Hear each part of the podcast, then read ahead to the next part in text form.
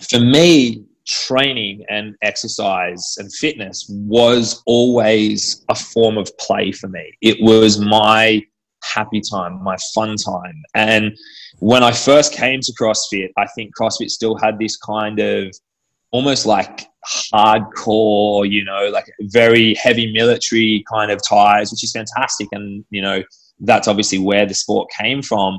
But um, like very kind of, you know, you train hard, work out until you kind of collapse or, you know, don't like all that sort of stuff. And like, like awesome. Like some people thrive on that. Uh, but for me, that was never the mentality I had or wanted to have around training. I wanted it to be play and I wanted it to be fun. So that is where we brought the name play into the gym to CrossFit Play.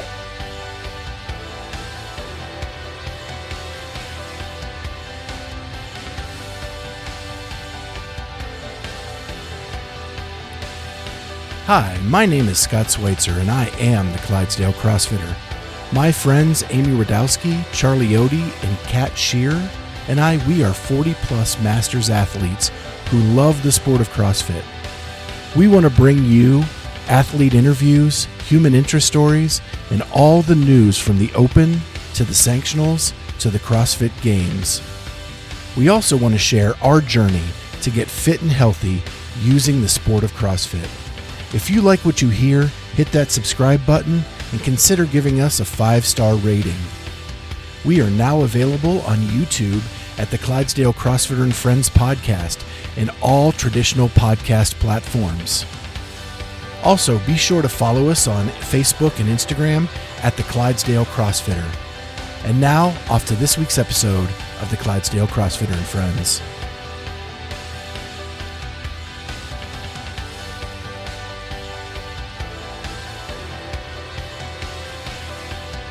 Hey guys, we're back again.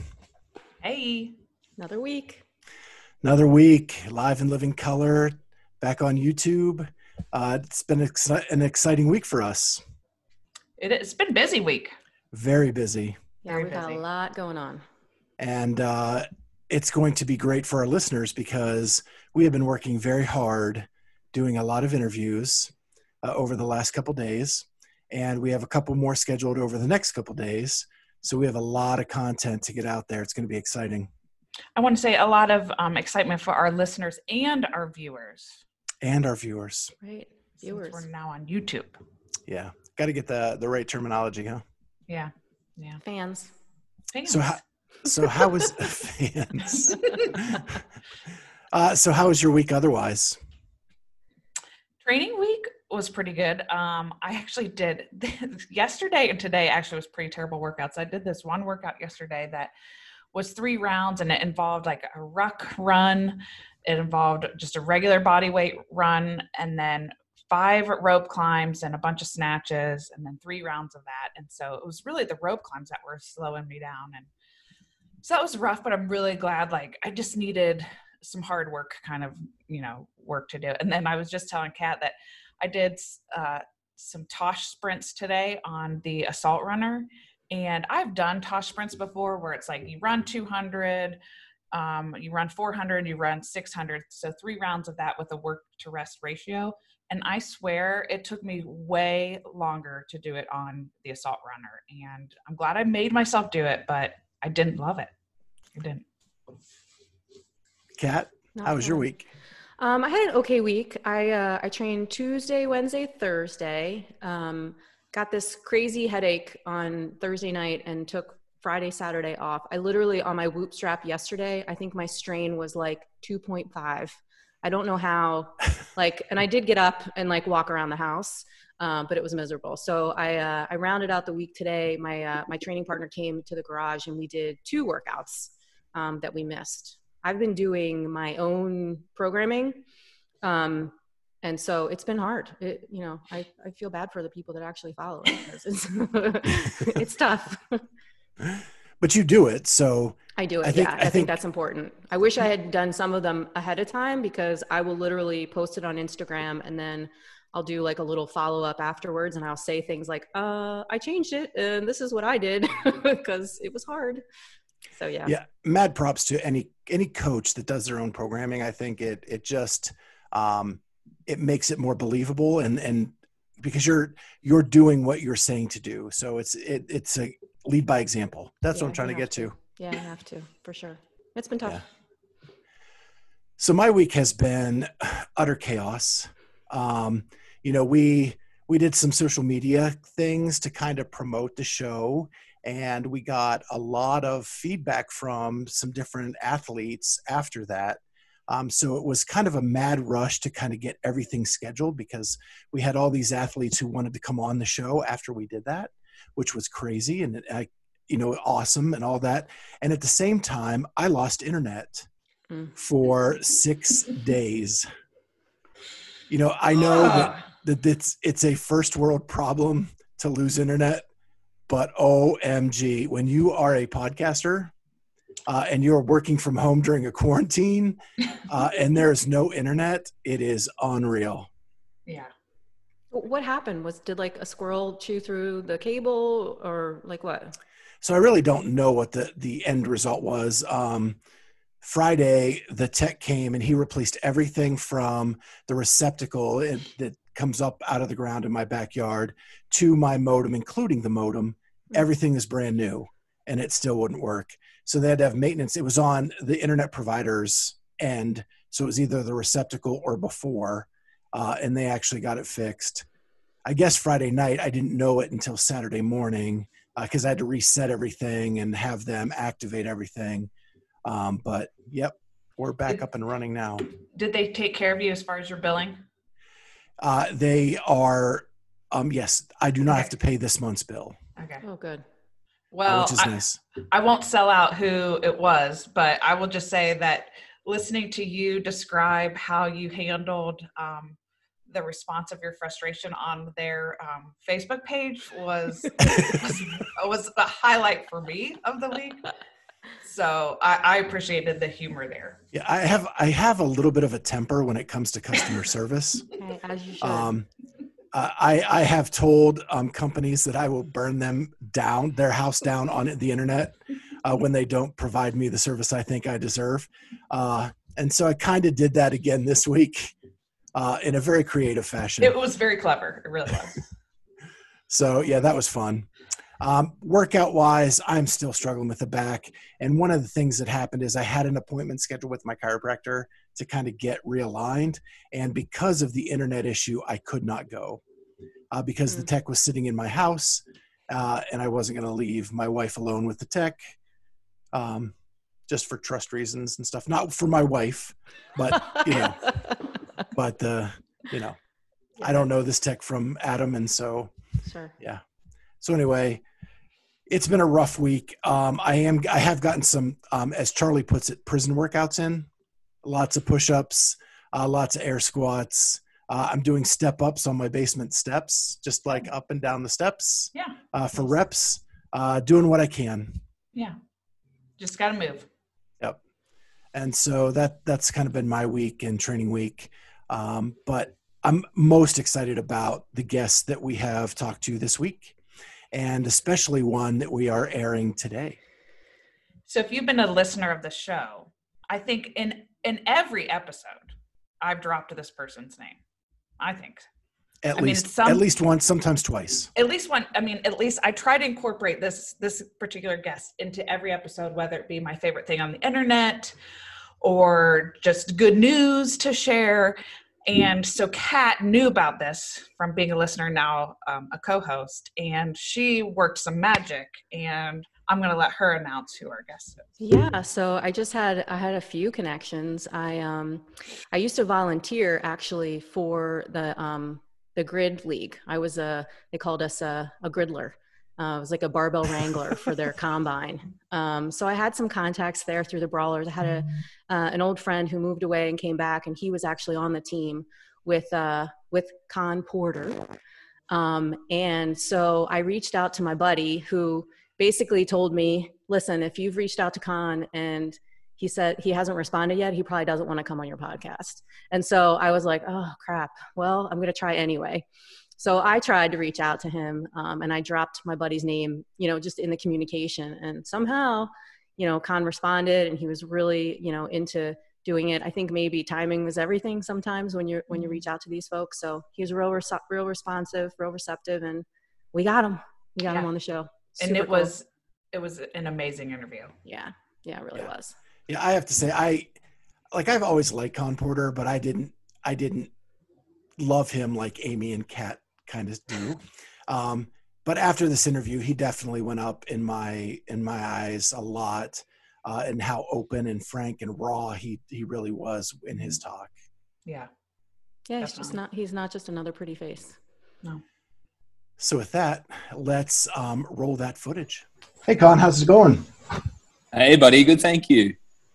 Good. Uh, uh, glad you could be on with us today. We're so excited. Uh, this is our second international podcast. So uh, oh, cool. Yeah. So uh, just wanted to see how you were doing. Uh, introduce you to our crowd. you are a six-time CrossFit Games qualifier. Hopefully, you get to take advantage Hopefully of that six yes, we'll see how that goes. five times as an individual and one time as a team. And so, uh, in this crazy time, I know it's been really crazy in Australia. You guys went through the brush fires uh, at the yeah. beginning of the year. Yeah, I saw a great meme uh, actually where someone had the picture of the Jumanji board and they said, whoever started playing this in 2020, you need to finish the game now because it's just been wild down here. And now we're in the quarantine. So, what's that like in Australia? Um, so it varies state to state. I'm in New South Wales, in Sydney. Uh, like I'm right in the city, is uh, where I live. Just clarifying that, that statement. Um, yeah.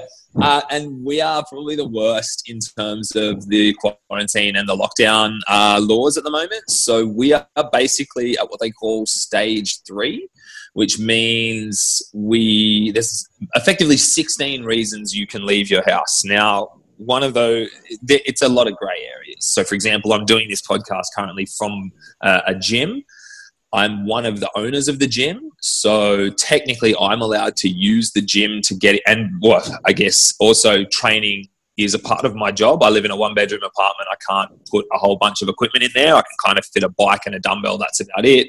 So you can leave your home for things like work if you can't do your work at home uh, or to exercise or to go and get food and essentials. Then obviously essential workers and stuff as well can leave their home but um like it's it's pretty serious like there's a lot of people have lost their jobs and that the actual spread of the disease is not at the kind of level that it is. I know for you guys in the states, I've got a lot of friends over there. I know things are quite like quite hectic for you guys over there. So that's um, we're, not, we're certainly not quite there in terms of that. But yeah, the the government's sort of slowly uh, restricting more and more things, and it's it's certainly changed the day to day, well, everyone's day to day life significantly. But so it has everywhere in the world. Yeah, we're we're um, we're in Ohio. Three of us. One of us is in Delaware. Uh, in Ohio, we're kind of in the peak for what they're predicting our our level to be, and kind of soon on the downhill. So we're hoping to be. Oh, that's good news. Relatively soon.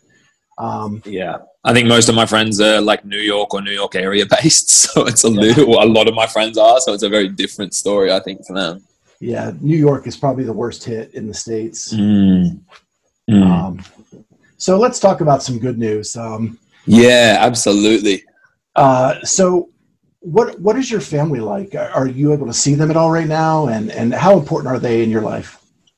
So I'm not able to see my family. They live on the central coast, which is about an hour and a half north of Sydney. Uh, so that's where I grew up. My brothers both still live at the family house, a nice like a nice house up there. Um, and uh, yeah, they're great. Like I mean, I like I'm super close with my family, my parents, uh, and my younger brothers. Like especially my parents, though. I think I sort of left home quite young, and my other brothers have been home. Like they're both younger than me, but they've been home for a long time. Um, so I think that I'm stoked that they're there for my mum and dad. Um, mum and dad, though, they're both essential workers. So dad works in Aboriginal health, so he still commutes down, goes to work every day in a uh, I guess, a medical and sort of like a help centre for uh, Indigenous Australians. And then mum is a midwife, so she's still working in hospitals, delivering babies, and um, they're, yeah, they're both still kind of chopping along and doing doing their jobs. They both love their jobs, and I'm stoked that they're able to do that. But I, I certainly worry about them. And you know, with the long weekend just going, we are like essential travel is banned. You can't drive probably more than sort of ten to fifteen minutes where we are, and police are enforcing that. So unfortunately, yeah, I would have loved to have gone up and spent some time with them, but I sort of chat to them maybe once every second day on the phone and you know check in with my brothers who are kind of like there as well, and they're all looking after each other really really well. But I certainly do miss them. Um, yeah, I, I used to work. Dad used to work at the gym that I train at, so uh, I used to see him every day, and it's been an adjustment in of itself not seeing him every day. So certainly not being able to see him at all has been has been pretty crazy. Although he did sneak over the other day and pick up the camera. So, but my but family, do, my family is sorry. that's okay. I was going to say, but you do have your companion Koa. Yep, he's there all day, every day. Actually, he's at doggy daycare today. Oh. yeah, I needed a Koa free day today. oh, really? Nah, he's great. He's just he's at that age where he's just so big and just getting into everything. So we're supposed to move out of the place that we're in currently uh, a while ago. Um, I wanted a bigger place for him, but well, we want yeah, but with everything that's going on, obviously that's kind of gone on the back burner now, and you know still looking at places, but then yeah, it's it certainly isn't priority. So he's just kind of like um, he just loves getting into everything, and I think as well he's because I'm there all day every day, and he's still only a puppy. He's almost like regressed back to getting a little bit of separation anxiety. So if I do leave the house, he'll just stand at the door and cry. Or even last night we went to bed and he's just standing at the bedroom door crying as well. And I was like, Ben, he hasn't done that in ages. So I was like, I think he needs to go to doggy daycare for a day, very like around other dogs and other people, so he's not just with me constantly and getting into those bad habits again from that like real little puppy age. Mm-hmm. And so your other companion is Gemma, right? Yeah, Yeah, and you guys have so been she's at home. together since 2016. Is that correct? Yeah, mid year about yeah, just after regionals 2016, I think we sort of officially got together. Okay. But she's so she's an essential worker as well. So she's actually working. She works in the hospital. Uh, she's in admin, so she is at work every single day as well. So yeah, it's. I think in some respects though, that's kind of nice. Um, I am very very big on having my own time and my own space. And I think that if we were like on top of each other in the tiny little one bedroom apartment with Koa non-stop we drive each other nuts so yeah it's kind of nice that um, we are still able to keep a semblance of normality about our lives with you know her being able to go and do her job and me being able to come into the gym and stuff like that as well I 100% hear you there. yeah yeah So, what was your growing up? What did you do athletically? i played rugby and surf lifesaving was kind of my two main sports So, surf lifesaving that was featured in the Australian Championship. It Uh, the was the flags. Yes, that was one of my favorite events. Actually, it's a really. I was bummed they didn't have a live stream, but apparently, other you could watch it on a sort of watch it from someone's camera on an Instagram live because I felt like that event could have been one of the coolest events from a viewing perspective. Oh, like it would have been unreal to watch. It's like the, the concept of that event for surf life saving, putting it in the context of CrossFit, really cool event to see like a bunch of really good athletes go head to head at. Well, it was the pictures were amazing that people were posting on social media from that event with the sand flying everywhere. Uh, I'm, I'm Mm. kind of sad we didn't get to see it because in the states we don't really know what that game is. Uh, but Oh, it looks like a blast. It's like, you, well, yeah, it, it's pretty straightforward. You have 10 people on the start line, they all line up facing the other way, and then you have nine sticks. So one person gets out, or maybe sometimes they have two, two less sticks, or eight sticks. And when it's done properly, it's kind of like full contact. You can use your shoulders, you can do mm-hmm. whatever you want to do to kind of, yeah, get that flag off other people, dive. You've got to, like, you've got to really put your body on the line and be willing to kind of get involved in a little bit of kind of argy bargy, if you will. So I don't think there's ever been contact, athlete to athlete contact, intentional athlete to athlete contact allowed in any CrossFit competition. So I think that was pretty cool. So it was a lot like rugby. Yeah, well, I think you look at like the kind of Aussie contingency. Most of the boys come from that rugby or have a bit of a like surf lifesaving is just kind of a sport. If you live near a beach and you're a sporty kid, you probably will have done surf lifesaving at some point in time. It's as much just about learning water safety as it is about competition. So you would have had a lot of people competing that have probably done the flags before and then also played some sort of contact sport, whether it's rugby league, rugby union, or Australian rules. So that would have been a really good little mix to get everyone in and amongst it. So how long did you play rugby?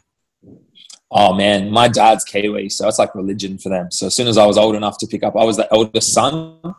As soon as I was old enough to like legally play rugby. I think I played two years older than I actually was, just because that was, I think, the youngest you could possibly be to be allowed to go and play. And yeah, that would have been maybe like nine years old. I started, and then probably went through. I think I played even a rugby league a year before that, so maybe like eight years old through till I was twenty.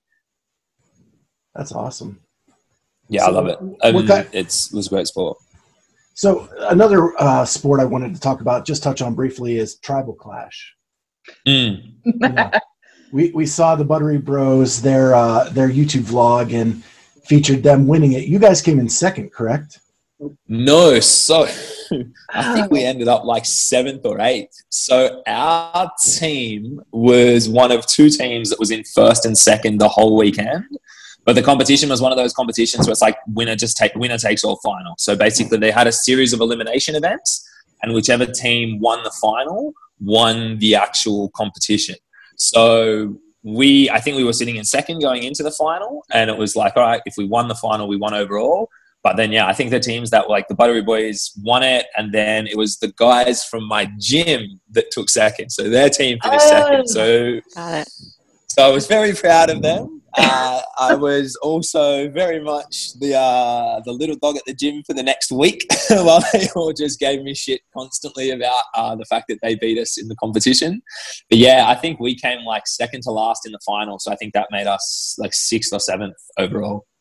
And is that something that's been around a long time in Australia and just kind of moving around the world, or did it start somewhere else? Do you know? I think it started in the UK and I think it's been around for a few years now. There's so many of these competitions, so that's like one that I was lucky to go and get to do. I think they had their final was planned to be in Croatia, and our team was potentially going to go over and do that as well. Um, but there's like so many of these non CrossFit fitness competitions popping up, which I actually think is fantastic. I really like the landscape for functional fitness competitions and the way that it's trending. But um, I've done other ones like one called the Turf Games, which started in the UK, and then that's now UK and Sydney that they have their events, and they've started. To, I think they even had one in LA recently. Uh, there's Tribal Clash. There's like yeah, there's all sorts of these different events, and they're awesome. Like I really enjoy the variety of different competitions that you can do now. Were you inspired by Charlie's mullet? How good is it? no, I was to, inspired yeah. Were you, were you inspired to to have a mullet just like Charlie from Tribal Clash? Oh no! I, look, you know, I'll probably keep the long hair as is. I don't know if I'll go for the mullet yet. I think he was a bit of a trendsetter. He had it in there before the Tiger King even came out, so I guess he can kind of claim to be the original mullet. But no, it was very good though. Very, very good. He's a top bloke too. Yeah. Well, I'm going to turn the questions over to uh, some of the other co-hosts for a little while. So, Khan, you mentioned that um, you left home at an early age. What what precipitated that? Uh, so I grew up on the central coast of New South Wales, beautiful part of the world. Um, but it's it was very much quiet coastal town, or not so much quiet, but just like small coastal town. And I think Australia is such that you've got kind of Sydney and uh, maybe Brisbane, Melbourne, or Sydney, Melbourne, maybe Brisbane. You're kind of big sort of businessy hubs, and that's kind of where you go. Uh, I guess if you want to have a career. So I moved out with uh, my two best mates and my girlfriend at the time. Both my mates and my girlfriend were going to the same university.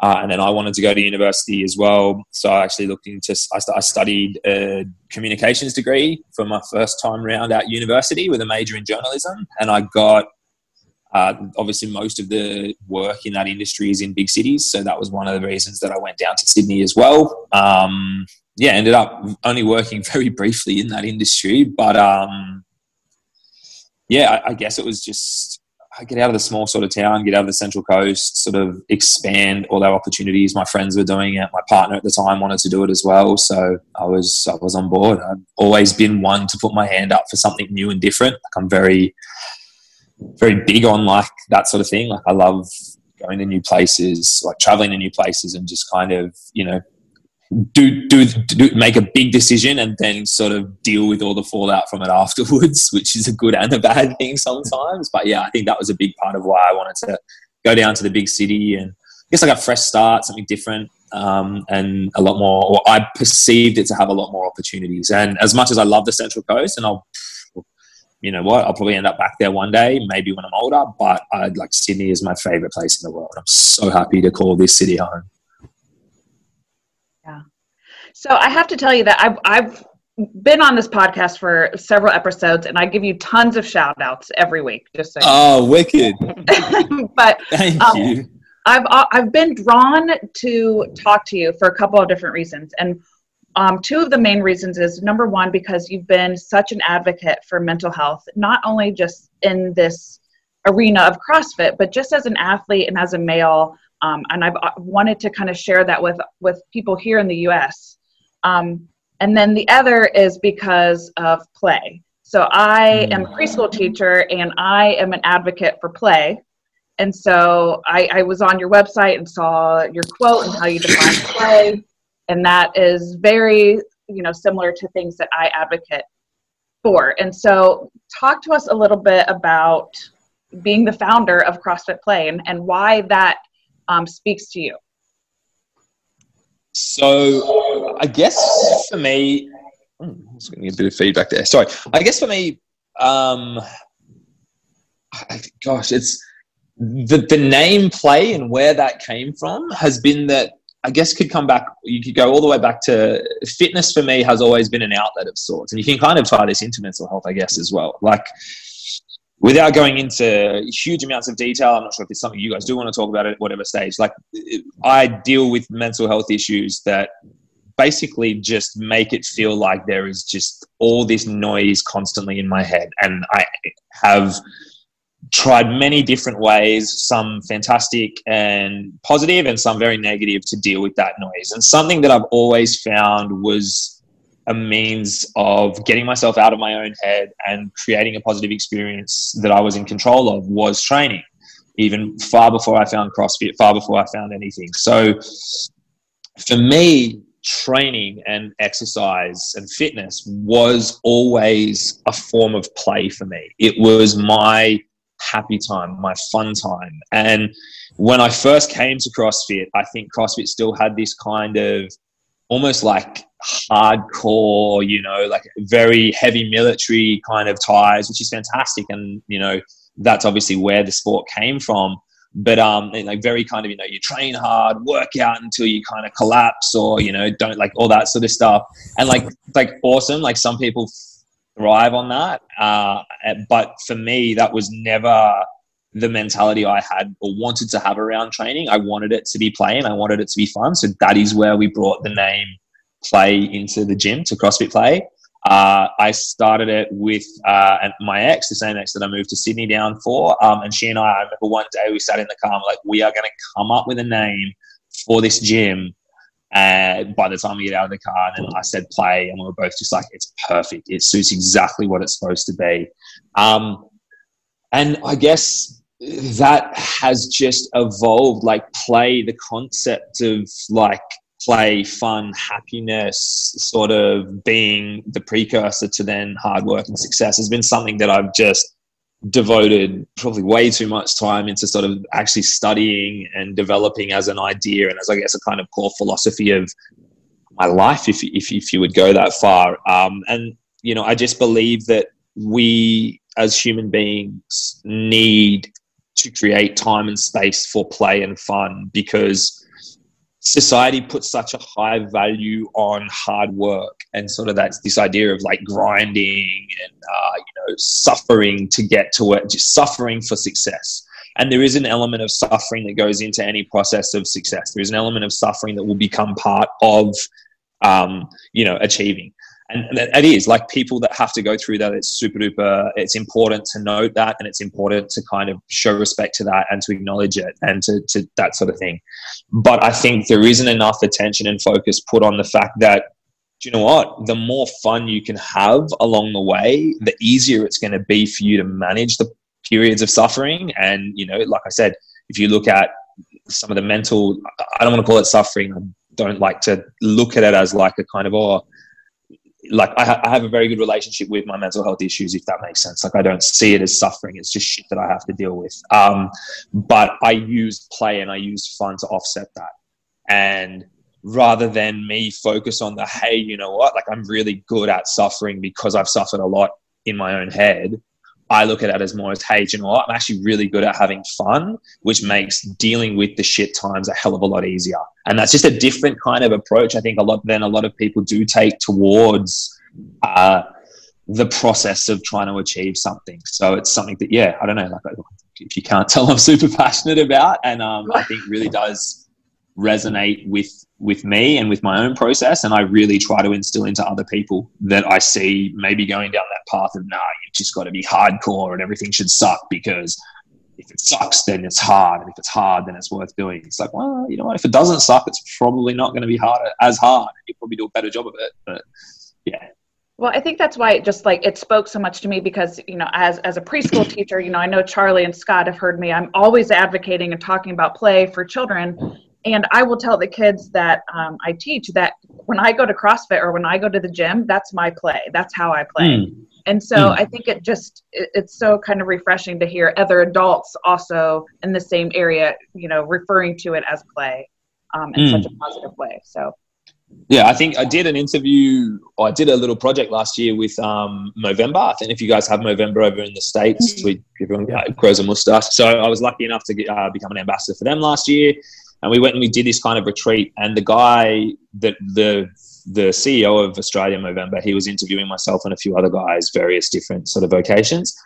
And um, he asked what was something like if we, what are routines or things that we did every day to kind of keep ourselves uh, mentally healthy or whatever it was. And I sort of, I don't know why, I, I'd been thinking about it actually I don't for I don't even know what forever reason, but I sort of said I said like there's four things that I want to do every single day. If I do those four things in a day, I feel good. If I do those four things in a day, my day has had meaning and purpose that ties into my own core values and the type of person that I want to be. And they were move, learn, give, and play.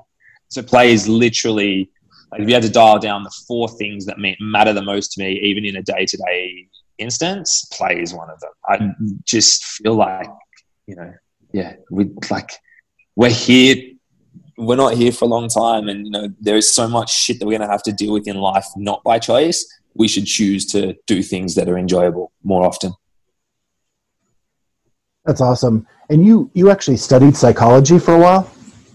Still studying, yes. So okay. um, I'm still doing. I was doing it full time. I kind of started doing it full time, uh, did a year full time, then dropped back to part time for a year, and then took a semester off, and then I'm back to part time now. So I'm studying both psychology and counselling. I'm hoping to finish the counselling component uh, of my course mid year this year and be able to start practicing clinically as a counsellor. But um, yeah, the goal is to eventually then keep just chopping through the psych degree. It's a four year program. Um, so I've probably got another two years to go uh, part time, finishing it part time um, and yeah, get into that sort of field afterwards. So, thinking about just mental health, if we can dive down that avenue for a second, was that something that you became something of a challenge for you as a child, or was that more like when you were a teenager or an adult? Um, I myself am a a person who has suffered from anxiety as a child, and I will say that I'm constantly maintaining my mental health and constantly managing my anxiety. And so I just, I love that you're so open and raw about talking about it. And I think the more that we can talk about it and normalize it, um, it's helpful for other people.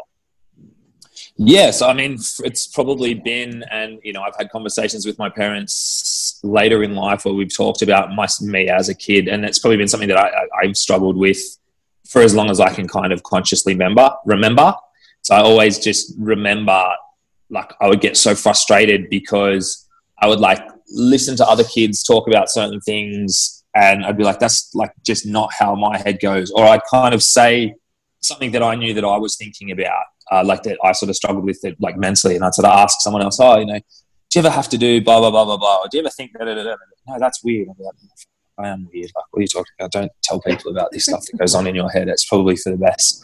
Um, it got worse late teens, early 20s. Um, and I didn't do a great job of managing it. I think it was like, it just it never really occurred to me. Like, I had so many, like, quite blatantly obvious mental illnesses that I dealt with through like my late teens and you know early 20s um, but I think I just kind of like you, you, just justify it in your head as like, oh, it's just a little bit eccentric, or it's just a little bit weird, or just a little bit this, that, and the other. And it wasn't until like 2015, um, ironically, the same uh, the same week that I won the regionals, I actually went and saw a doctor for the first time about mental health and I sort of sat down with the doctor, uh, and this was kind of off the recommendation of a couple of very close friend of mine. So one being my ex girlfriend, who's still like a close friend of mine, and someone that you know spent a lot of time with when I was younger. So um, her and my best mate, like you know, they both sort of said, uh, "I think it's time for you to go and see someone because you're obviously not in a great place." Um, and I went and saw a doctor. And that sort of started this whole journey of me looking at mental health as actually more than just me being a little bit weird or a little bit like fucked in the head, if you excuse my French. But um, yeah, and I guess um, it's was through going through that process of actually starting to go and try and get some help, and it's an ongoing process. I'm the same, like you know, I still uh, when I first went to get help, I was diagnosed that same session, that very first session which was like 20 minutes of me talking to a GP, not even a psychiatrist. Yeah. I walked out of there with a diagnosis of bipolar disorder and um, emotional dysregulation issues and was given a variety of medication, basically told, just take this, uh, go see this psychologist. Um, and you know that's what we're going to kind of do and so the medication i tried the medication it was absolutely horrible i had really hard. I was on and off medication for bipolar disorder probably for two years before I just decided I needed to go and get a second opinion. I would go back to the doctor and sort of say like I didn't like the side effects or whatever it was for the medication I was taking. And he'd be like, oh, you know, maybe drop it back down and then let's build it back up. Or let's try this different medication as well. Or are you taking it consistently enough? And, um, you know, like I, I was not in a great headspace. So I was not in any kind of solid routine. So it was it was inconsistent that I was taking this medication. So in some respects, he had a he had kind of a um yeah, and I, I also had like not very much money at that point in time. Like I think the early years of being a CrossFit athlete probably looked a lot more glamorous than they were. You know, I was living off next to nothing in terms of income, um, trying to be a full time athlete, I guess, but without a full time income. Um, and psych, like psychological help is not cheap. Uh, so I, kind of was going to see this psych who probably a lovely guy, but was very. Know, he just sounded like he was reading from a textbook. There was no real kind of connection or click or anything like that. And I really didn't enjoy the sessions. Didn't feel like I got anything out of them. Um, I was I didn't like the medication, so I just kind of dropped off with both of those things. Um, and it was only kind of two years later that I decided to go and see a psychiatrist to get a second opinion um, because I sort of spoke to someone and they said, "Oh, hey, do you know?" Oh, actually, no. This was like my first year of studying psychology full time. I'd sort of read a little bit about like the difference between psychologists, psychiatrists, and all the doctors and that sort of stuff was like, I don't really think I should have gone to a GP for a diagnosis as serious as bipolar and medication and stuff like that. So I went and saw a psychiatrist, and he said said the same thing. He's like, Yeah, I don't. I don't necessarily think that that is the right diagnosis. Um, let's have a look at a few other things. He wanted me to see him then regularly. He was $400 a session. And I just did not have $400 to go and see this guy regularly. Um, lovely dude. But again, I didn't really click with him either. So uh, once again, kind of uh, so said thanks. Like it was good to know that you know he was fairly certain that the bipolar diagnosis was wrong, um, and then but I wasn't going to go and keep spending four hundred bucks to get to the bottom of what was going on. I was like, beauty, I know that now. Okay, thank you for telling me that I can kind of not feel like I'm doing the wrong thing by going off this medication. I'm going to go back to doing things my way, which is just try and figure it all out myself, which is not the right way to do it, but it was, um, was better than 400 bucks a pop to go and try and get answers from this guy. And then anyway, yeah, fast forward to maybe another two years. Uh, last year was, um, I decided it was time to go and take uh, control of my mental health again. It was kind of spiraling a little bit in the wrong direction. And I went and sort of did a lot of looking into like psychologists, psychiatrists. I'd done a fair bit of research myself and kind of had a few ideas about what might be going on. Um, found a psychologist.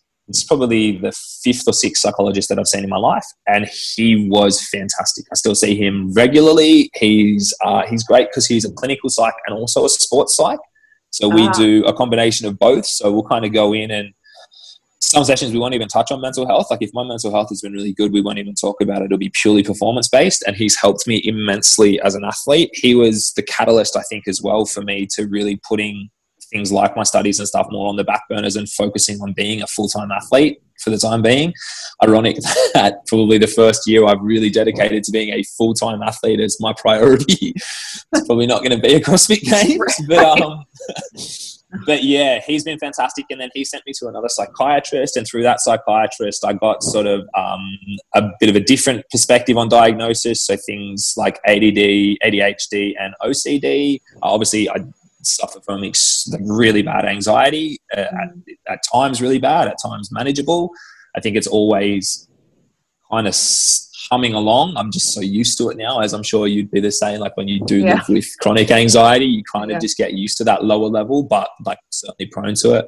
But it's something that like so it's had a huge part of my life. Something that's another thing is like my it's very like very very uh, prevalent in my family as well. Like mm-hmm. on my mum's side, particularly my mum, one of my little brothers was uh, even recently hospitalized for severe anxiety and um, panic disorder. So um, it's something that you know is very yeah as i said like very close to my heart for personal reasons and then also because of people around me um, as well like you know seeing family members struggle with it uh, and you know also dealing with it myself makes it something that i'm super super passionate about but it's funny like people are like oh it's so nice that you're so open about it but for me like i almost see my in some respects the reason i'm so open about it is because is for selfish reasons. Like if I bottle it up and I keep it to myself, like it just festers. If I'm open and honest about it and I just talk about it, it kind of it's a it's a bit of a release in some respects because it means that I can be open and honest about it. It means if I am going through a really bad period, like of anxiety, I can just say, hey, like my anxiety is really fucking bad at the moment. I don't want to go and do that. Like I don't want to go out. I don't want to do this. I don't want to do that. And like people will give you that space. And the way that I kind of see it or justify it is if someone uh, breaks their arm, they, you know, there's going to be things they can't do while their arm is broken, and they're going to be like, oh, I can't do that. I've got a broken arm, or like, oh, you know, my my broken arm's really hurting right now, or like, you know, whatever it is. I don't know why mental health should be any different to that. And I don't know why talking about it should be any different. I don't know why talking about getting help for it should be any different. Like, you know, you, you, go to a new gym. What's the first thing you tell your friends? I just started this new gym. You go, you start a new diet. People don't shut up about their diets. Why the hell should going to therapy or going to like like a support group or something like that for mental health why should that be any different yeah i totally agree and i don't i don't view it as a selfish thing at all you know like I, I view it as you're speaking up for your needs or it's just another tool to to for coping is by talking mm. about it and sharing it with other people 100% so I know that you also, though, in your, I just been listening to your new podcast. So why don't you give us a shout out about your new podcast? called uh, Sweat uh, yes. Therapy. Yeah. It, well, tentatively called Sweat Therapy. I okay. did call it Sweat Therapy originally. Um, I actually want to change the name because I don't want it to have like Sweat Therapy is the name of my online program that I recently started, and and I love that name for a program and for kind of that thing. But I don't want the podcast to have any kind of like business or marketing ties. I just want it to be like a platform for I guess, my own self expression and me to be able to interview people about all sorts of different things. Like, I want it to be more about stories to do with their own journeys. Like, I interviewed Brandon Swan yesterday, he's a good buddy of mine, and we talked mostly about, I guess, his own journey as an athlete mentally more so than physically and then like things like being a father how that's changed his perspective on things how that's told him to deal with you know, setbacks and all this sort of stuff instead. So trying to come up with a name currently, a new name. I think I just posted asking for suggestions before we jumped on this call. So I'm interested to see what people come up with. But yeah, it's kind of something that I wanted to do for a while but you definitely talk in that first episode though a lot though just kind of about your mindset and talking about your self-talk your your self-sabotage or just just kind of a mindset. And so i think um, that was a great first episode to kind of to, to get in there to to think about some other ways to maybe approach your self-talk um, with some of those challenges. So i just wanted to make sure that our listeners could have a shout out to find that. Oh thank you. Thank you very much So, talk to us about some of your tattoos there. Oh, I've got a few, haven't I? I think I've got like, at last count, somewhere around like 21, 22. Uh, I'm going to say like maybe, no, not 50%. Let's go with 30% were probably whilst intoxicated. Um, don't drink and get tattoos, guys. It doesn't always work out great. Um, no, I've collected them all over the place, like all over the world. Um, yeah, some have like some of the small, like little ones have huge meanings to me. Like this one on my thumb. Uh, show you guys like the double yeah. arrow there. So that actually corresponds with. I'm gonna see how this works here. Hang on, guys. Um, I love this. Yeah. Oh, we lost him. All right. Sorry about that. I'm not quite sure what happened there. yeah, that didn't go as no more get no no more getting up and uh, showing my leg on the podcast. I'll just stay normal, um, normal-ish. Yeah, so that's sorry. The double arrow it there actually corresponds to a tattoo I have on my shin, and I got that tattoo 2015 uh, when I was going through a bit of a tough time mentally. And the one on my shin, it's two arrowheads, and the different one arrowhead is completely empty, and the other arrowhead has uh, it was done by a traditional like Cook Island uh, a Maori tattoo artist. So from the Cook Islands, which is where my dad's from, and it was done in the Cook Islands, and it's a symbol for like the storm for chaos. So what the two arrows were supposed to represent um, was one was empty for when you feel empty inside, and the other was chaos for when you feel completely overwhelmed and all over the place inside. And the idea by putting them inside an arrow was that you can when you feel those things, you always have the opportunity to keep moving forward. And then I got the little ones on my thumb because obviously when you feel down, you look down. And so if I look down, I can always see the little arrows on my thumb. And it's that little reminder that, you know, if you are, whatever you are feeling, you always have the opportunity to keep moving forward. And so that's probably my favorite of all my tattoos. Oh, actually, I really love the one of the bear on my arm, which actually looks a little bit like Koa. So it's kind of cool as well.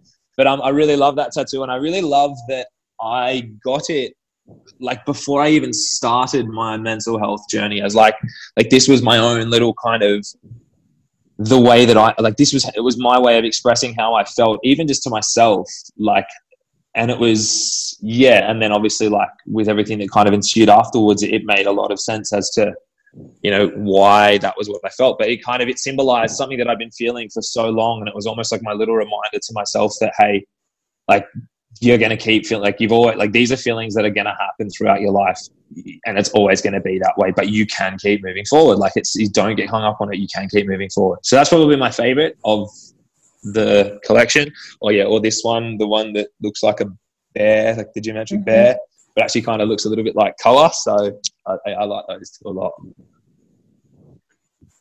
So let, let's go into a little bit about your crossfit uh, life you, have been to the hmm. games four times as an individual and once as a team. So what yep. what was the motivation to go team last year as opposed to individual? Uh, I think the new format. I think the day it was funny. The day that they said that there was going to be you could do super teams, I got off a flight. I can't remember where I was going to be back from, but I remember getting in a car and sitting down, reading that article. As I was reading it, I saw uh, Rob, Rob Downton, his name, the owner of Raw Strength. He, so he's Jess Coughlan's partner. So his name flashed on my phone that he was calling me. I don't knew straight away he was going to ask if I wanted to do a super team. And I was like, you know what? Why not? I don't know what this new format is going to be like. Uh, let's just kind of have some fun as a team navigate this this new look CrossFit game season. And honestly, it, so I sort of said, as long as we had a good crew, and we did, we had an amazing crew of people. Um, I was I was down, and yeah, we kind of made that decision. We qualified super early, which was cool. Um, and then, yeah, I don't know. It was just a great opportunity to navigate the new season, to have a look at how it all looked out, you know. And, and I'm glad that we did do it that way. Um, yeah, I, I, don't know. I just don't think I'm. I love individual competition. I would do team again in the future, but I just don't think I'm done as an individual. So that's why I went back again this year.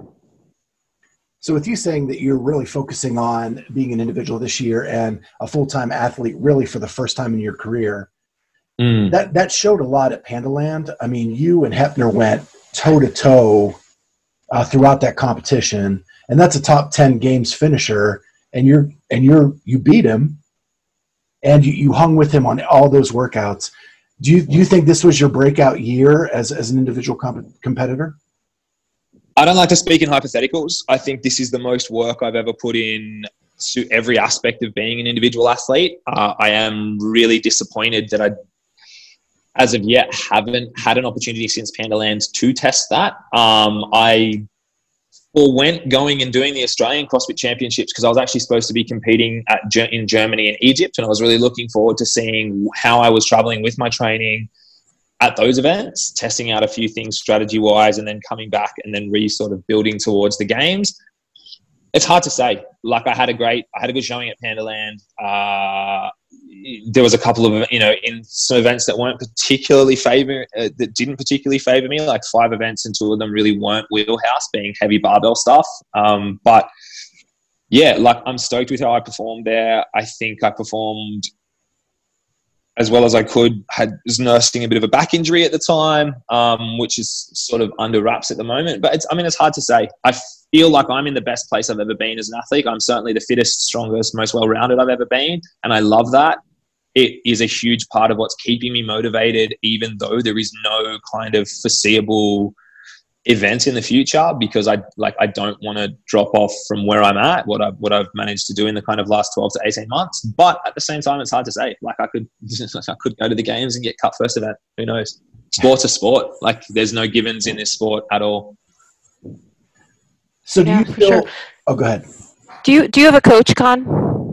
Uh, not, not really. No. Uh, I kind of have had coaches in the past. Uh, I've then done my own programming completely. I've sort of taken bits and pieces. I have someone. I have a great group of people to bounce ideas off, uh, but I don't have a coach. No. So at the moment, though, I have someone that's doing something like, for example, at the moment, I have someone that's writing endurance programming for me. Uh, if I want to get a little bit of help with my Olympic weightlifting, I've got like Sonny Webster lives around the corner from me. He's obviously former Olympian, a brilliant Olympic weightlifter. So I have people that if I'm like, man, I just want to get some eyes on while I'm doing some lifting, I can ask Sonny. If I'm like, oh, I want to get some ideas for improve uh, for some endurance stuff, I'll ask this person. I also sometimes just get sick of writing programming. So um, I like I have sort of a couple of programs that I'll look at day to day and sort of take bits and pieces from for my own training as well. Um, and then yeah, just kind of juggle it all together. I think I like I would guess though then as well. I've got my psych. Who's a sports psych, so he's also a coach in some respects, my mental coach, if you will.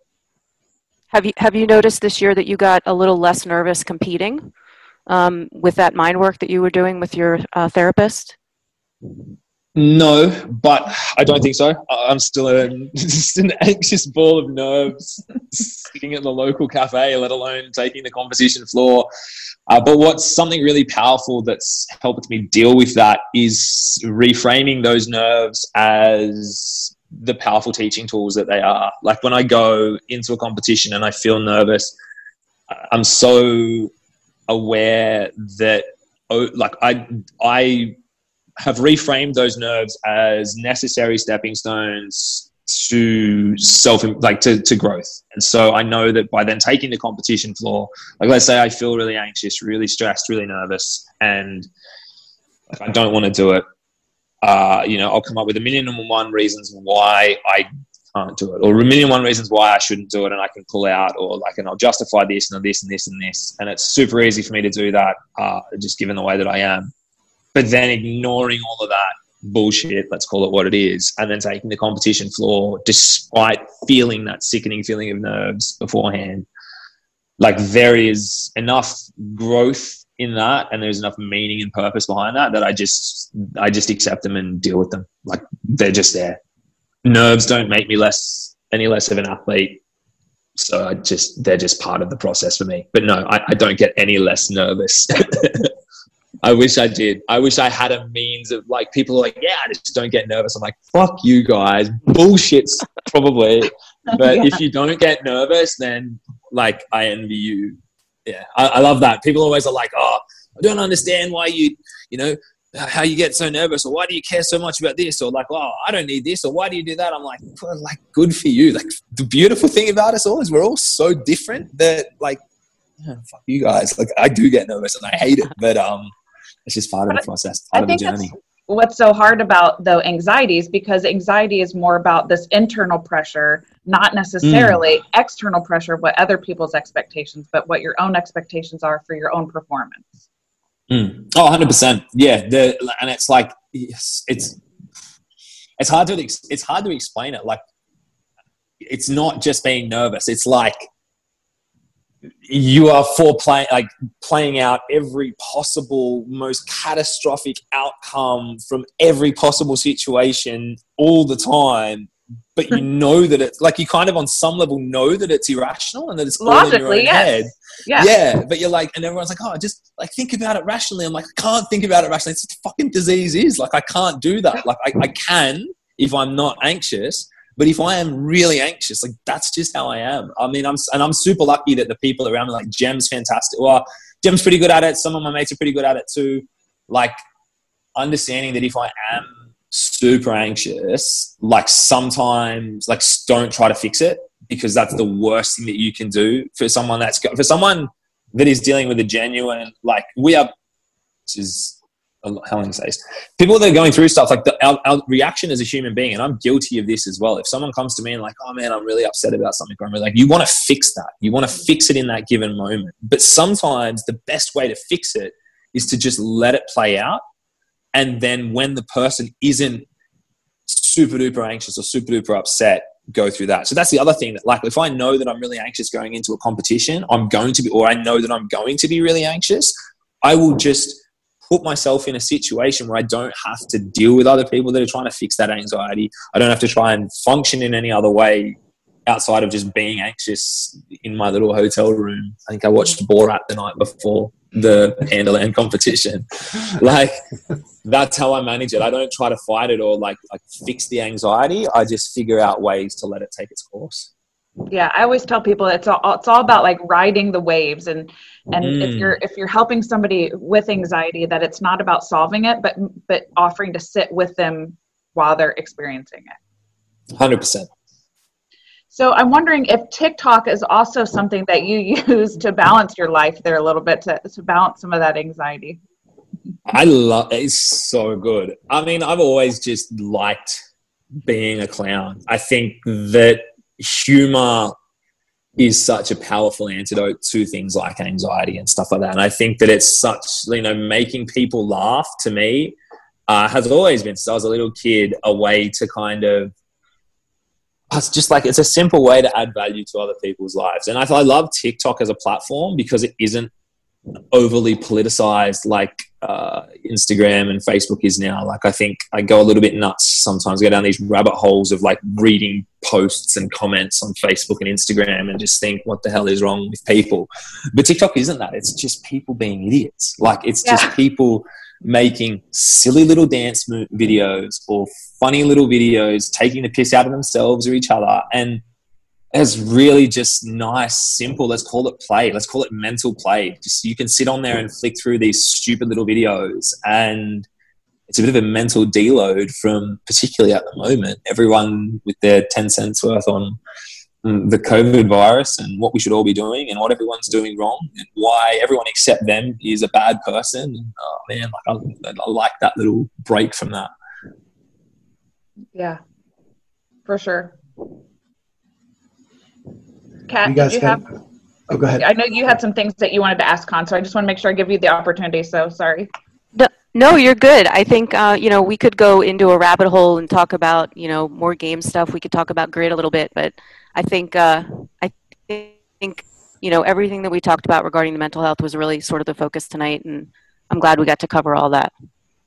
By all means, shoot some games or some grid questions at me. Like I, I do also work out. I promise you guys, I'm still training, and I love my fitness and stuff just as much as mental health. All right, well, let's talk about grid then, because that's when I started following you. How did you, how did you get into that? Uh, honestly, I was training my ass off and I hadn't made the games yet. And I was not sure I was ever going to make the CrossFit games because I just felt like that was this ridiculous goal. But then someone said that they were starting a team sport version of CrossFit where you get paid to be a professional athlete in the US. And I thought, you, you know what? I don't make I make very little money here in Australia. There's nothing like that here. It's going to be really hard to make the CrossFit Games, but maybe I'll be good enough to make one of these kind of teams. If there's going to be all these different teams, I'm going to try it out. I just put my hand up, went and tried out uh, in Boston. I got picked for a team, and yeah, like that was that was it. I ended up making the games shortly after the initial combine for grid um, uh, actually made the games before I got officially picked in a team, but then yeah, I got picked in the DC team. Had issues with my visa the first year, so I wasn't actually able to go across, and that was a whole nightmare in of itself. I'd basically yeah, that was crazy, and then like there was even more drama with the next season where like uh, the owner of or the former owner of the team had basically told me there was this full time job for me waiting in America with uh, I think it was Becca from my team as well, and you know I, I all but packed up and sorted my life out back home to basically move over to the states for an indefinite amount of time, and then we found out that he was you know effectively full of shit, and that was not the case at all. So I actually uh, I literally jumped on a plane, flew to Baltimore for the start for the 2015 combine, effectively thinking that there was this like press tour organized for the team. Um, and I got off the plane and I saw Kotler, Justin Kotler, uh, who's like a very close friend of mine now. Um, probably this all really started at this period. He was coaching me at the time. He's like, man, let's go get a beer and sit down. I got to tell you, like, this shit is hitting the fan with this with this season and with this sport and with everything that's going on here. So uh, we sat down and he kind of filled me in on everything that was going on. And I ended up just staying with him for him and his uh, wife Ash for two weeks in New York. Like one of my best mates was moving over to New York as well, so it worked out really, really well. Um, and yeah, like really started mine and Justin's friendship. I mean, Justin is still uh, one of my closest friends. Like him and Ash, like his him and his wife are just such beautiful people, and I'm so thankful for having met them through Grid and through all the people that I kind of met through Grid. I think everyone that I really met through it were were great, um, and you know started some like long lasting friendships and stuff like that through that as well. But um, I was shit at grid. I was probably like the worst possible athlete for that sport because I'm not very good at anything. I'm just kind of good at a lot of things.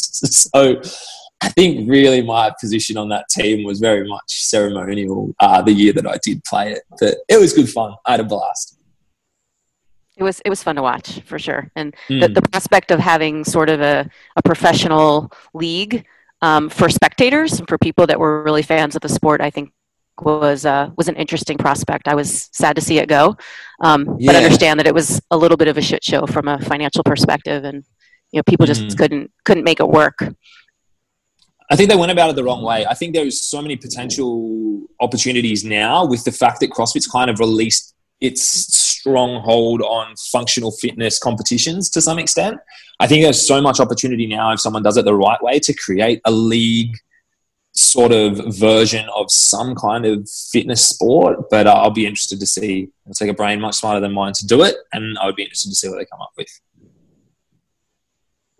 So, do you have a, a favorite regionals or games workout or, or a couple workouts? Ooh oh, man, it's hard to say. Hard to beat 2016, the final workout at regionals. I think I was three points out of qualifying for the games. I knew the only way to guarantee I qualified was to win it, and I won it. So that, from a, an experience, pretty pretty hard to beat. Like that whole event was unbelievable. Like I still get goosebumps watching it in replay, even just thinking about it sometimes because it was just. It was, I think, like it was a it was a moment of for someone that second guesses themselves and has a lot of kind of their own insecurities. It was a moment in which I walked into something that really, and I just told myself, you have the capacity to win this. You can win this, and you will win this if you do it properly. Like I think then doing it, there was this kind of it was a very big and powerful moment of kind of like accomplishment for me being like, yeah, you are capable. And then actually being capable of what I told myself I was capable for, which was kind of cool. I was just, I was just sick. Like, fuck, it's clutch. It's mad. It's cool. Like, it, it was really, really cool. I enjoyed it. Um, in terms of most enjoyable, obviously, I loved when they brought those paddle boards out, like having a surf life saving background. I think all the Aussie boys and girls thoroughly enjoy that. But I liked the marathon row. I thought that was just such a cool thing to spring on us that close out. And just like from like just a hectic perspective, fourth event in the day, I just thought it was hard. Like it was cool. Like I like I like that shit where it's a mental test as well. But I don't know. Um, I really liked the programming at the games last year, the individual programming. Just didn't get to do any of it, uh, obviously. But yeah, I don't know. I hard to pick a favorite. Favorite moment probably be hard to beat 2016. But then again, like the lead into that was not fun at all. Like the nerves and that like going to bed on the Saturday night, being in sixth place for the first time in like three years. I'd been out of the top three. It wasn't a nice feeling. Like in the year before, I think me and Rob, I went to bed on the Saturday night, and Rob and I had so much of a lead that I think there was no way I wasn't finishing kind of first or second in 2015. So it was very different the following year, but it was a cool experience afterwards. So, so you're known for your legendary celebrations. After that 16 regionals, was the celebration as legendary as the finish? yeah, yeah, it was a big night. yeah, I think I remember in my interview afterwards, I said, if I've got the ticket, I'll buy everyone around at the bar. And I think I had so many people come up to me at the bar, being like, you said you're going to buy around that I just went up to the bartender and I was like, listen, can you just make 30 drinks, leave them on the counter here, and if people want a drink, just tell them when they get here that it was my shout and they can just take one. And so the bartender did that. And yeah, it was a mad night. I had all my crew were down there as well from the gym. Um, like we had just a massive crew of people down there, and it was yeah, it was pretty awesome. And your drink of choice is craft beer. Is that correct? Absolutely. Big I, I, actually used to do a podcast on craft beer. You're kidding, mate. No. That's unreal. Mate, yeah. the craft beer scene in America is fantastic. It is. They're popping up everywhere where we live. Mm. Yeah, so if you're ever up here for Rogue, there's plenty of choices. Oh yeah, I mean, look, that, I'd love to get there one day for that event. It'd definitely be one to to try for. But um, I like that they're doing it online this year. Apparently, yeah, twist. We'll yeah. see how it works. Just to see how that goes. yeah, that said, I really hope I heard it thrown around that they were considering doing the games online, and I really, really, really, really hope they do not go down that path. I am very much a, from a purely selfish perspective, I'm a very much an in-person competition. Like I like will rise to compete in person versus I just cannot. I don't know. Like I can't pull that same energy. I can't pull that same kind of investment mentally and physically when I'm just in the gym. Like I can go hard and I can sell my soul, but it's just not the same doing it for the open. And uh, look, let's call a spade a spade here. I just reckon there's too much shit that goes on online that yeah. oh yeah, for sure. yeah. yeah, I don't see I don't see how they can crown the fittest and have it be an online competition. No. I think you know they'd have to make some changes to that title for sure. Absolutely. Well, and Rogue wants to broadcast it. So Charlie made a great point. You know, you put it on Zoom and you're like, okay, Khan is on the third row, fourth column. People just dial in anyway. I didn't actually get a ticket to Rogue, so I might just like dial up, see if I can find the link. Just be doing it anyway. yeah. so guys, please just let me compete. I'm really in good shape. I just want to use it somewhere. That would be fantastic. For sure. Do you guys have any other questions? I'm no, good. Yeah, I just I just thank you so much for for being available and open to talking to us. You know, you um, like I said have been on my list for wanting to talk to for a long time, just because I felt connected in those those ways, and I look forward to uh, watching you on TikTok. But I need to know how many takes does it take you to get that timing just right? The lifting ones, yeah, I promise you, each of those lifting videos were, were first takes, except One the take. blinding lights one, which I did a uh, lighter barbell for. But then I hit the lighter barbell. I was like, I think I got 120 in me today uh, after a dance. So honestly, like those ones were, yeah, I, I, I just kind of winged it. Because the thing is, the, the, the key is, you just make the dances up yourself and don't try to copy the dances that everyone else is doing. You can't screw them up because they're not real things. Yeah. That's the secret. Yeah. Well, thank you so much again, for, yeah, for being available and talking with us. And I look forward to hearing uh, more of your podcast and for hopefully watching you at the games this year. Uh, hopefully, I can't wait to hopefully compete. Yeah, I Thank you so much for having me on, though, guys. Yeah, I want to thank you too. This is our first ever video podcast. We've been in audio only until this this episode. So Oh, we are cool. 27 episodes in, and this is our first video podcast. Oh, awesome. So thank you for being that. And I was a bundle of nerves, hoping the equipment would work and the technology would work. It looks I'm like glad we it made did. it through. So We did it. yeah, awesome. So, thank you so much, guys. yeah, All thank right. you. Good luck, Have a Khan. Take it night, Khan. easy. Stay safe. Stay sound. All right. All See you later. bye. Thanks, Yeah. Khan. Whew. Well, that has to be probably my favorite interview. I don't know about you guys, but He's the, he's, he's the greatest. That was a great one. So I have to say, I know that, you know, we always joke that, and I always tease that he is a very good looking person, CrossFit athlete, but I really find him to be pretty deep on a lot of levels. And so I just think that that's important to add here, you know, especially on, on speaking about play, which you guys know that I am all about, um, but also um, just uh, on the mental health aspect as well. So I was really um, super excited to get to interview him. What I thought was really cool is, you know, we were pretty serious with him for a good 45, 50 minutes. And we're like, okay, we can let you go. And he goes, heck no, I want to stick around and, and have Yeah. more fun. Yeah. Um, which was pretty awesome. yeah. Yeah. Definitely. So, you know, a little bit of CrossFit news. Um, the final pillar fell this week. Uh, the last sanctional was canceled uh, for the 2020 season, and they're rescheduling for 2021, and that's Asbury Park. So that means that every sanctional that happened after uh, the COVID 19 quarantine stuff kind of started to happen uh, has been postponed and or canceled for this season. Yes. Sad. our RIP sanctional season. Yeah. Yes.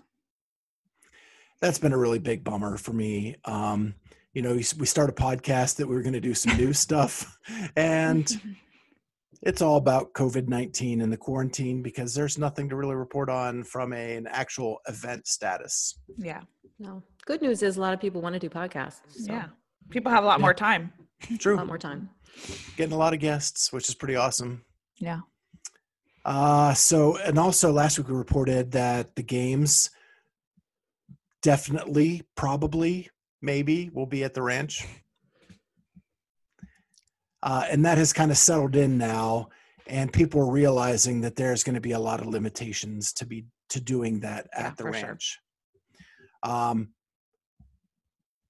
especially numbers wise, um, you know, Cat, you you texted the group this week that the age group online qualifier may be it for the age groups now because I, I mean, really I hope no I'm spot. wrong. Yeah, I hope I'm wrong. It's just kind of a hunch that, you know, I don't know that they'll take it any further. I just can't see how you do an online anything when half the population can't, doesn't have a gym to go to. You know, it's just, I feel like that's going to be the best they're going to be able to do this year, and it sucks. Well and we talked weeks ago about the online qualifier being the lowest attended of any year that they've done that for the age groups and it's because many of the people in other countries didn't have gyms to do the workouts in Yeah. Um, yeah. They were already sort of in the middle um, of this pandemic before, you know, when it hit. Yep. um, and so even if if california opens it up enough to have an event at the ranch to have judges for both individual and all the age groups i mean that's those are huge numbers just in judges and then you talk about volunteers to like move equipment get stuff set up now you're talking about a large number of people in one place Yeah. But I do think we, you, we've got two judges right here and I'll move some stuff. Yeah. you could go. Yeah, I, will volunteer right now. Here's my volunteer. I'll volunteer at the games this year. Fine. I will risk. I'll put a mask on it. We'll say CrossFit Games. So, as we get closer to August, July, August, I- I'm getting less optimistic that even at the ranch, it's going to happen that soon. I think best case scenario, we're looking at at least a delay into the fall.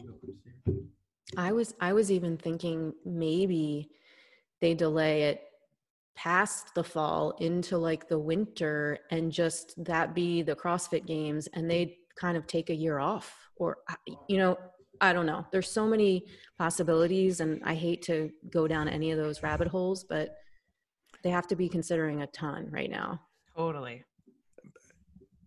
I There's going don't to be like disappointment. I no matter don't what. like what you're saying I know I'm because sorry. because one season is already messed up. right. if if it's if if we have to cancel the games and just call this scrap it and then but at least start anew for next season and not mess that one up Yeah. i think mean, that's a better scenario than holding these ones off to the point where they're messing up next year's yeah. Okay, so I can hear that point, Scott, and I I'm, don't disagree that uh, with that.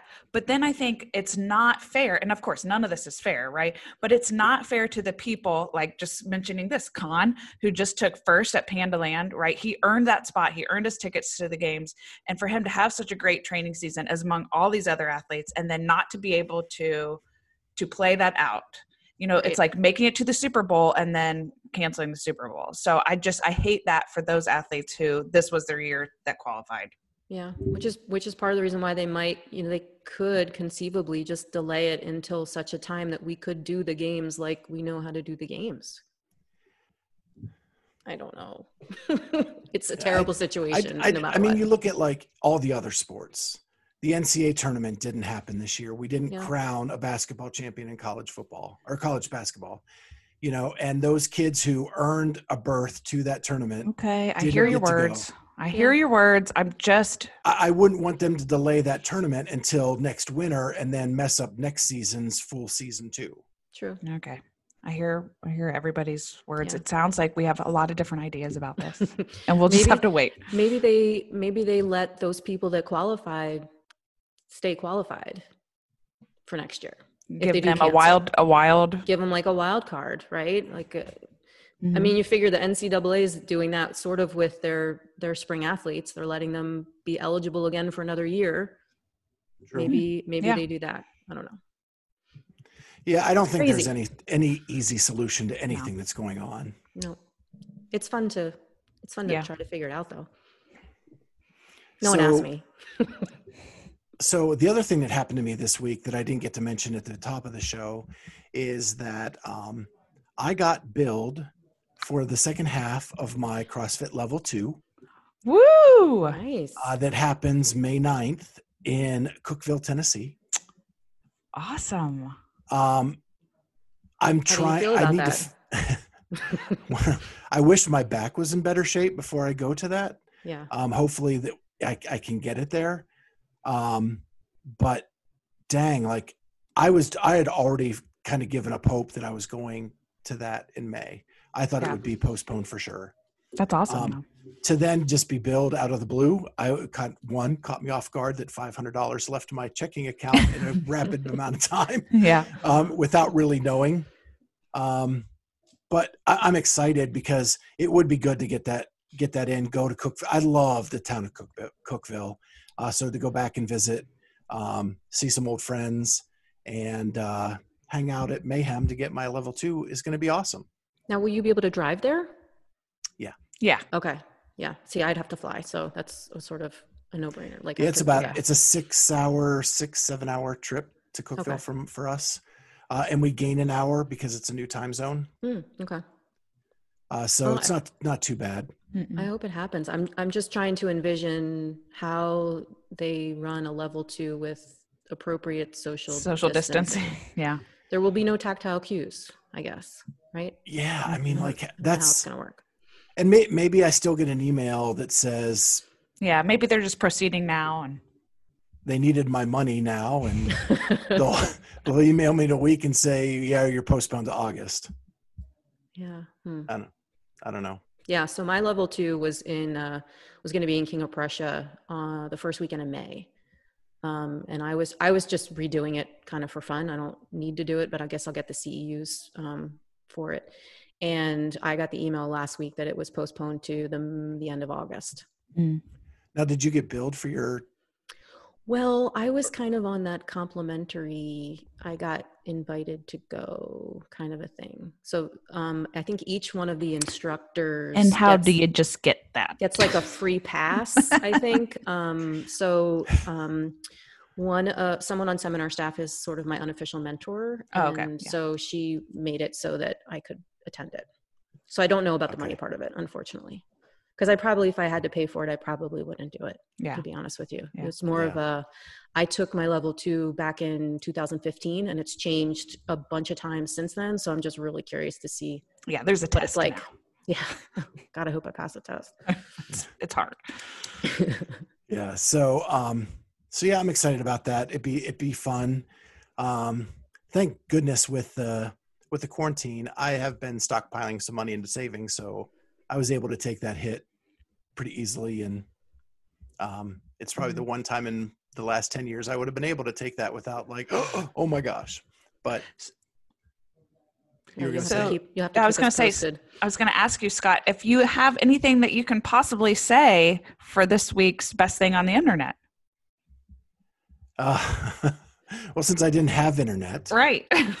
uh, I, I did use my phone to kind of do some things, and I did see something that was kind of humorous to me. Uh, I've I've used him a couple times. Nate Edwardson mm. uh, does these wacky. I think he's just spitballing ideas of things out there to see what sticks. Mm. Um, but but this week he ate everything that Rich Froning ate in a day, uh, and did his normal like workout routine to see how he felt. So the big thing he did was he did intermittent fasting. Mm-hmm. So anybody who's been around CrossFit and heard about intermittent fasting, it takes a while. I think Nicole Carroll did like a, a daily blog of how it feels every day as you're getting into intermittent fasting and how long it took her to feel normal. So he did it day one. and he is he's going at it at the gym. and he's going, I'm feeling great. Woo! I'm feeling awesome. Woo! And then all the next thing you see is laying flat out back on the floor going, I don't feel so good. I, I just I did GHDs yesterday and my stomach is hurting by laughing. So uh, if you have a minute, it's kind of humorous um, because he, he really he really pumps it up before he starts that I really don't like eating in the morning anyway, so this is going to be great for me. and then he's laying on his back going, "Oh, not feeling so good." That's great. Oh. Well, my favorite thing is something body positive from one of our former um, guests on the show, who is CrossFitter with a sign, CrossFit Kate. Yeah, this was great. Yeah, and she, so Kate good. Gordon, yeah, she posted an Instagram video of um, her, you know, in a bikini, standing in front of the camera and turning around, showing. And she just made a comment about like, "Have I gained weight um, during quarantine? Yes, I have. Do I have cellulite? Yep, lots of girls do." Um, and she was like, "And you know what? I'm still able to do the things I want to do with my body." Um, and I just think, you know, and and I'm so glad that there's so many CrossFitters get to see that kind of thing. And I just hope that we can maybe share that with other people, um, especially myself raising teenagers. I just think it's an important message to get out there about body positivity. So that was my favorite thing from the internet. Yeah, that was awesome. That, that, got shared a lot. Yeah. I think CrossFit shared it and, and everybody picked up on it. It was, uh, it was eye opening. Very cool. Yeah. Mm-hmm. So I was doing what I usually do before I go to bed, lying in bed with my phone, scrolling through Instagram, and a Khan Porter going live notification comes up. So of course I click on it because it's Khan, yeah. right? And uh, he is frantically trying to get more than one person onto his live feed, which I think we all know can't be done. but he he was on this sort of online challenge with Sean Sweeney um, I think it was like an Australia versus US mm-hmm. challenge. It was Sean Sweeney, Jason Carroll, um, Hunter McIntyre, and Will Morad. Um, Will Morad didn't show up for the yeah. event, mind you. And then it was Jay Crouch, Maddie Sturt, uh, Luke McMahon, and Khan Porter on the Australian side. And they were all doing this 60 minute activity. Every minute on the minute, you do a shot of beer and five movements. And they were doing like burp, five burpees, and then the shot, and then they were doing squat jumps. Um, but when, as it started, like no one could get their live feed to go. So I got like a notification that Sean Sweeney's going live, and then Maddie Sturt's going live, and all these people are going live, but you can't see everybody at one time. And somehow Justin Franco from the Morning Chalk Up sort of caught wind of this whole thing, and he got everybody on his Zoom account and went on YouTube live to sort of broadcast it. So if if you go to Morning Chalk Up, you should be able to see the full hour of um, activity. Everybody was dressed up like Joe Exotic. Um, it's you can't make this stuff up, right? Like you have to go watch it now. Um, I think there was, you know, and how some- perfect that this goes with this week's episode. Exactly, right? Yeah, it was Khan in all his glory. He was by himself in the gym and I think Sean was like on the beach and and Hunter had on these like sequined trunks that were like were chafing his inner thigh and we get like a close up of all that like in perfect Hunter fashion. Um it is like internet gold pretty much. So, yeah, check that out. Very entertaining. Yeah. And I'm That- pretty sure the Aussies won. Yeah, they did. I, I did tune in for a little bit of that. I did see Maddie Sturt drinking beer and doing cartwheels, as well as Khan drinking beer and doing cartwheels. Um, and I think I even saw Sean Sweeney doing it as well. Probably. Uh, none of them, I would say, had that Julie Foucher gymnast technique. I'm sure those cartwheels were maybe a half an hour in too, so you never know how much beer had been consumed prior to Yeah. that. But it did definitely look like a good time. Yeah. Love it. I won't be trying it, but I'll watch it. I'll watch it. Well, the last thing I just wanted to say is um, I need to thank my my homie um, Mike Dorwalt for a couple posters that he gave me for my new backdrop. Yeah. Love them. I got uh, Margaux right there, one of our former guests, and Annie, Annie Yeah. T. Uh, my first CrossFit fandom Crush. Crush. and crush, yeah. Okay. Uh, when I first uh, joined CrossFit back in the day. And so thanks to him for uh, giving me that. And I actually have a Sam Briggs one that'll be up for next week. So here's my sad story about Sam Briggs and Margaux Alvarez and those posters. So they were giving them away at the games last year. And so volunteers could, you know, grab them the last day. And I had my little canisters of posters. And uh, flying out of Madison was delayed like four different times. I ended up earning like $1,000 in American Airlines vouchers because I kept bumping myself to the next flight. Mhm. So I was hanging out at the airport all day and I left the two canister posters. One was for my girlfriend Colleen, who's like a huge Sam Briggs fan. The other one was for my gym. I left them on at the gate and didn't realize until like I'm halfway, you know, coming off the plane, like, wait, where are my posters? So I did the whole lost and found American Airlines thing, and that was just a black hole, and I never got my posters. So this makes me Oh, sad, but I'm glad you got them. So, so the real question for you is: Did you bump and bump to get the miles in the in the vouchers so that you could go to other CrossFit events? I for that reason and like that airport was just it- it was a big mob scene of CrossFit athletes. So I hung out. I got to hang out like all day. I met all these cool people and made a ton of connections. So it was well worth it. Yeah, for sure. Awesome. All those reasons. Mm-hmm. well, as long as your priorities are straight, that's all we Yeah. wanted to make sure. Just damn, I lost those posters. Well, thank you every, everybody for joining us. Uh, it's been a fun episode, and we'll see you next time on the Clydesdale CrossFitter and Friends. Bye. See ya.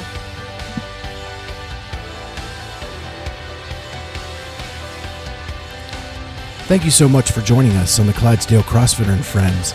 Remember, you can find us on YouTube now and all major podcast platforms. That's iTunes, Spotify, iHeartRadio, Google Play, Stitcher, TuneIn. Uh, we're available on all those. And please hit that subscribe button on whatever you use and consider giving us a five star rating. Thank you so much for joining us, and we'll see you next week on the Clydesdale CrossFitter and Friends.